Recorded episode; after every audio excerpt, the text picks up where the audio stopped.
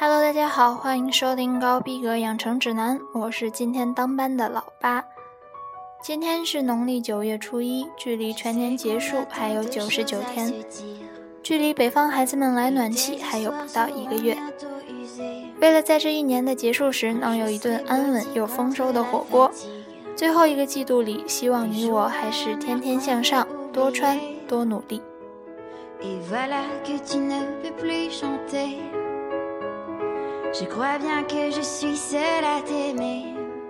今天是三位中国文豪的诞生日，他们跨越时代，拥有无与伦比的才华，影响历久弥新，是时代和民族文艺的资本。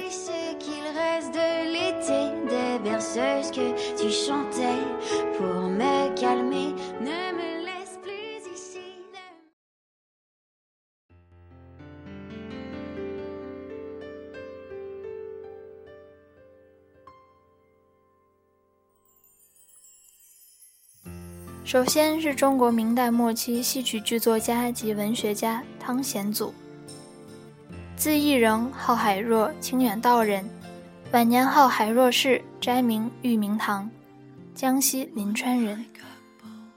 汤显祖著有《牡丹亭》《紫钗记》《南柯记》《邯郸记》，诗文《玉明堂四梦》《玉明堂文集》《玉明堂尺牍》《红尘异草》《问其有草》。小说《续于初心志》等。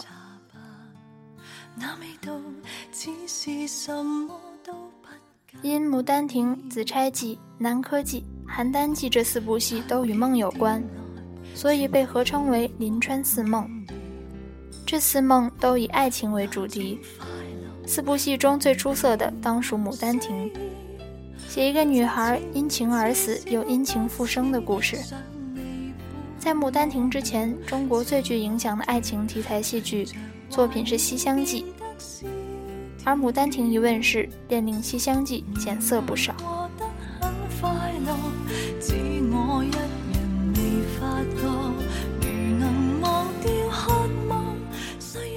汤显祖出生于书香门第，祖父号老庄，喜谈神仙；父亲汤尚贤严正。从小便饱读诗书，性格刚正不阿。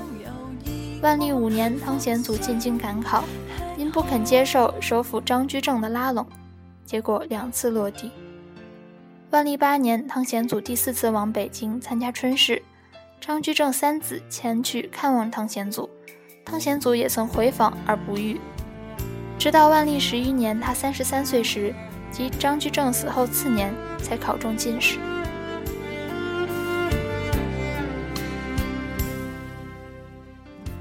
汤显祖中了进士后，仍不肯去复新任首辅申时行，故仅能在南京任虚职。在职期间，与东林党人交往甚密。万历十九年，他又写了《论辅臣科陈书》，揭发时政积弊，抨击朝廷，弹劾大臣，因而触怒了神宗皇帝。之后被敌迁广东徐闻典史，后又调任浙江遂昌知县。汤显祖在地方为官清廉，体恤民情，深得民心，但最终还是因不满朝政腐败，于万历二十六年弃官回乡，在临川建了一座闲居，号玉明堂，从此致力于戏剧和文学创作活动，终其一生。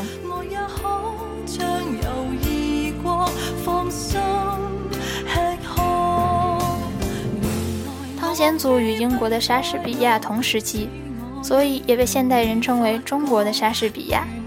一九四六年，赵景深的《汤显祖与莎士比亚》中提到汤显祖和莎士比亚的五个相同点：一是生卒年相同；二是同在戏曲界占有最高的地位；三是创作内容的善于取材他人著作；四是不守戏剧创作的清规戒律；五是剧作最能哀怨动人。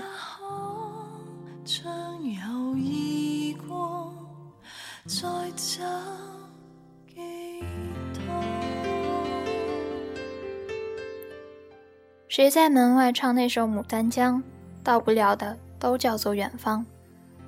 送给大家一首来自南拳妈妈的《牡丹江》。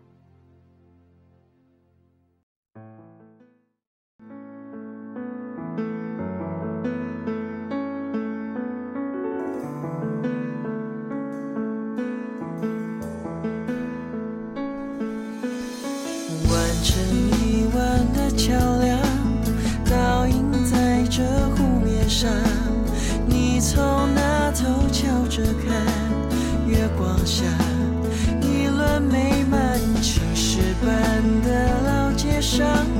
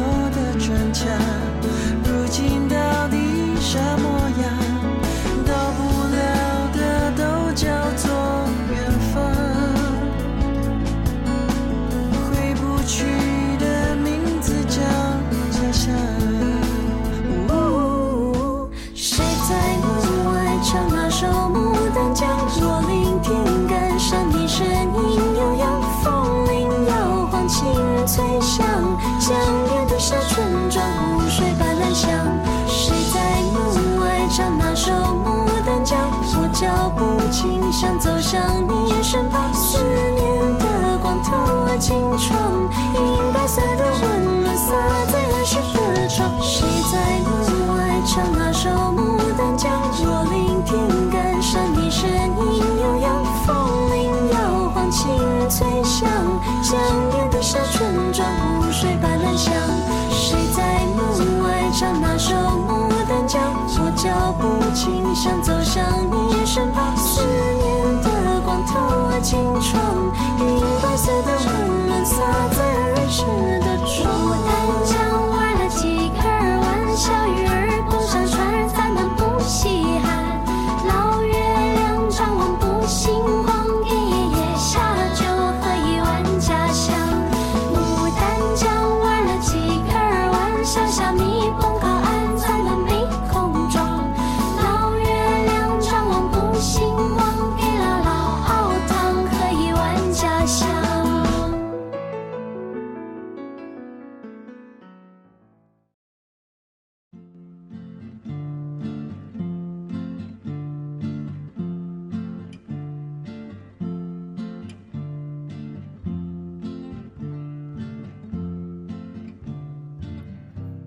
第二位戏剧大家是生于一个世纪之前的曹禺先生。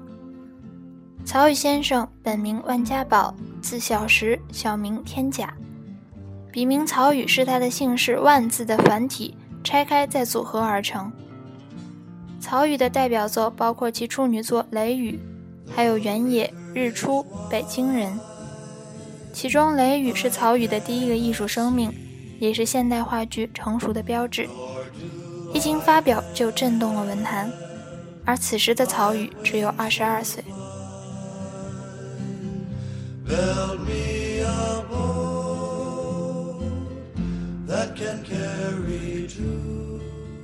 曹禺没有上过小学，自幼在家塾中学习古典文学和传统经典。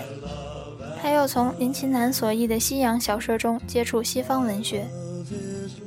他很早便接触戏剧，少年时代跟随继母观看京戏、昆曲、河北梆子、蹦蹦调、唐山烙子等许多地方戏，以及当时流行的文明新戏。另外，他亦因从小熟读戏考而加深对传统戏曲的认识。一九三三年，曹禺进入清华研究院研究戏剧。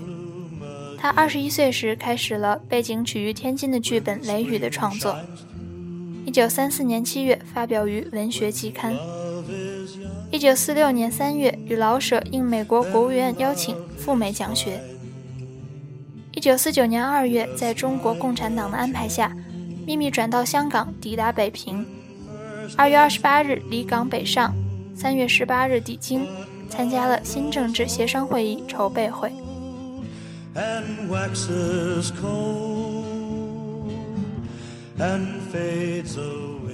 中华人民共和国成立后，曹禺曾经担任过中央戏剧学院副院长、北京人民艺术剧剧院院长等职务，还写了《胆剑篇》和《王昭君》两个剧本。曹禺先生的戏剧喜好暴露社会问题，反映现实生活，爱憎感情强烈。善于描写悲剧人物及悲剧性的生活内涵，情感丰富细腻，戏剧情节主线清晰，结构紧凑，情节曲折，清新不设悬念，引人入胜的展开戏剧冲突。他喜欢借鉴外国戏剧，与中国国戏剧传统结合，屡创经典。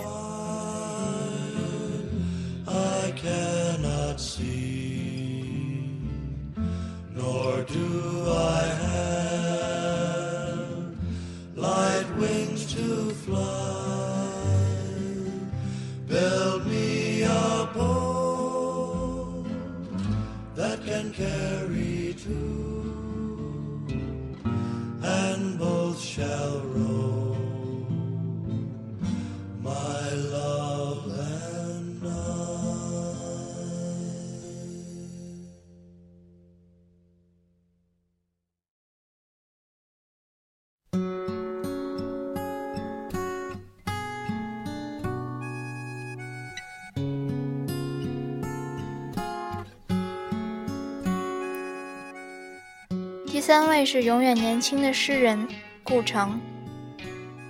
他一九五六年生于北京，是中国当代诗人和作家顾公之子，朦胧诗主要代表人物之一。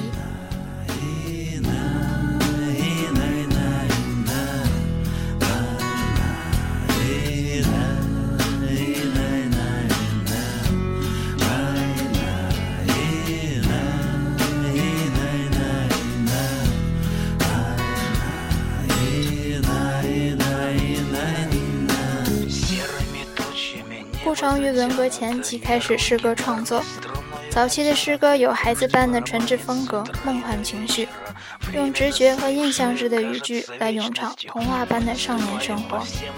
其诗《一代人》中，黑夜给了我黑色的眼睛，我却用它寻找光明，成为了中国新诗的经典名句。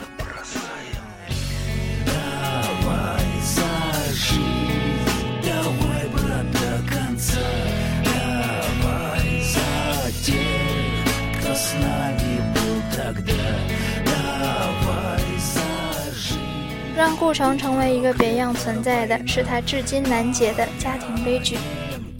黑夜给了他黑色的眼睛，却没有给他冷静、理智和甜蜜的家庭。在此，老爸不愿说来话长，只是分享一首顾城的诗，希望大家能理解其中灰色的心境。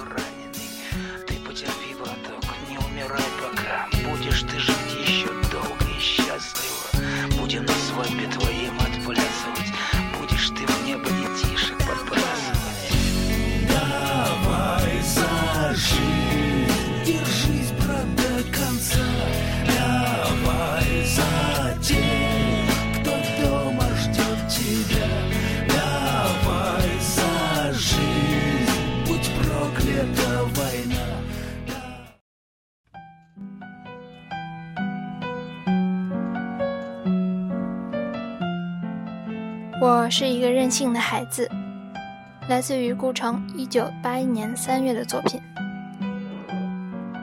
我是一个任性的孩子，我想在大地上画满窗子，让所有习惯黑暗的眼睛都习惯光明。也许我是被妈妈宠坏的孩子，我任性。我希望每一个时刻都像彩色蜡笔那样美丽。我希望能在心爱的白纸上画画，画出笨拙的自由，画下一只永远不会流泪的眼睛。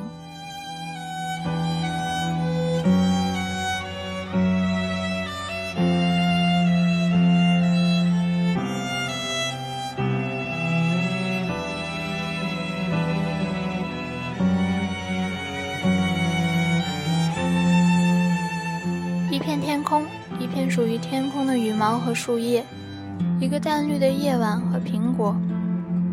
我想画下早晨，画下露水所能看见的微笑，画下所有最年轻的、没有痛苦的爱情，画下想象中我的爱人。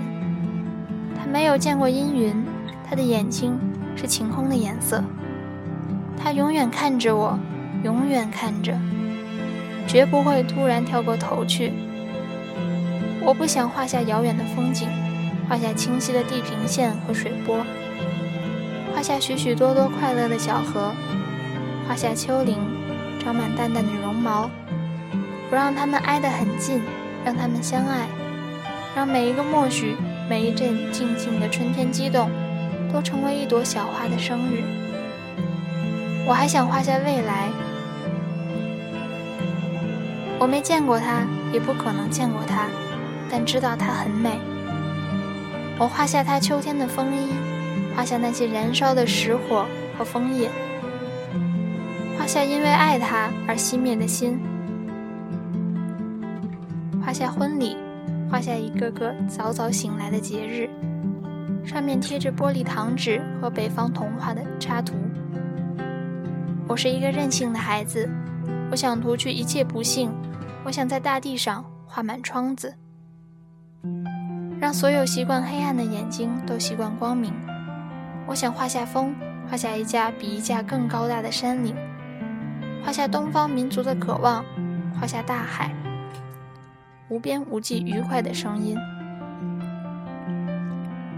最后，在直角上，我还想画下自己，画下一只树熊，它坐在维多利亚深色的丛林里，坐在安安静静的树枝上，发愣。他没有家，没有一颗留在远处的心，他只有许许多多浆果一样的梦和很大很大的眼睛。我在希望，在想，但不知为什么，我没有领到蜡笔，没有得到一个彩色的时刻。我只有我，我的手指和创痛，只有撕碎那一张张心爱的白纸，让他们去寻找蝴蝶，让他们从今天消失。我是一个孩子。一个被幻想妈妈宠坏的孩子，我任性。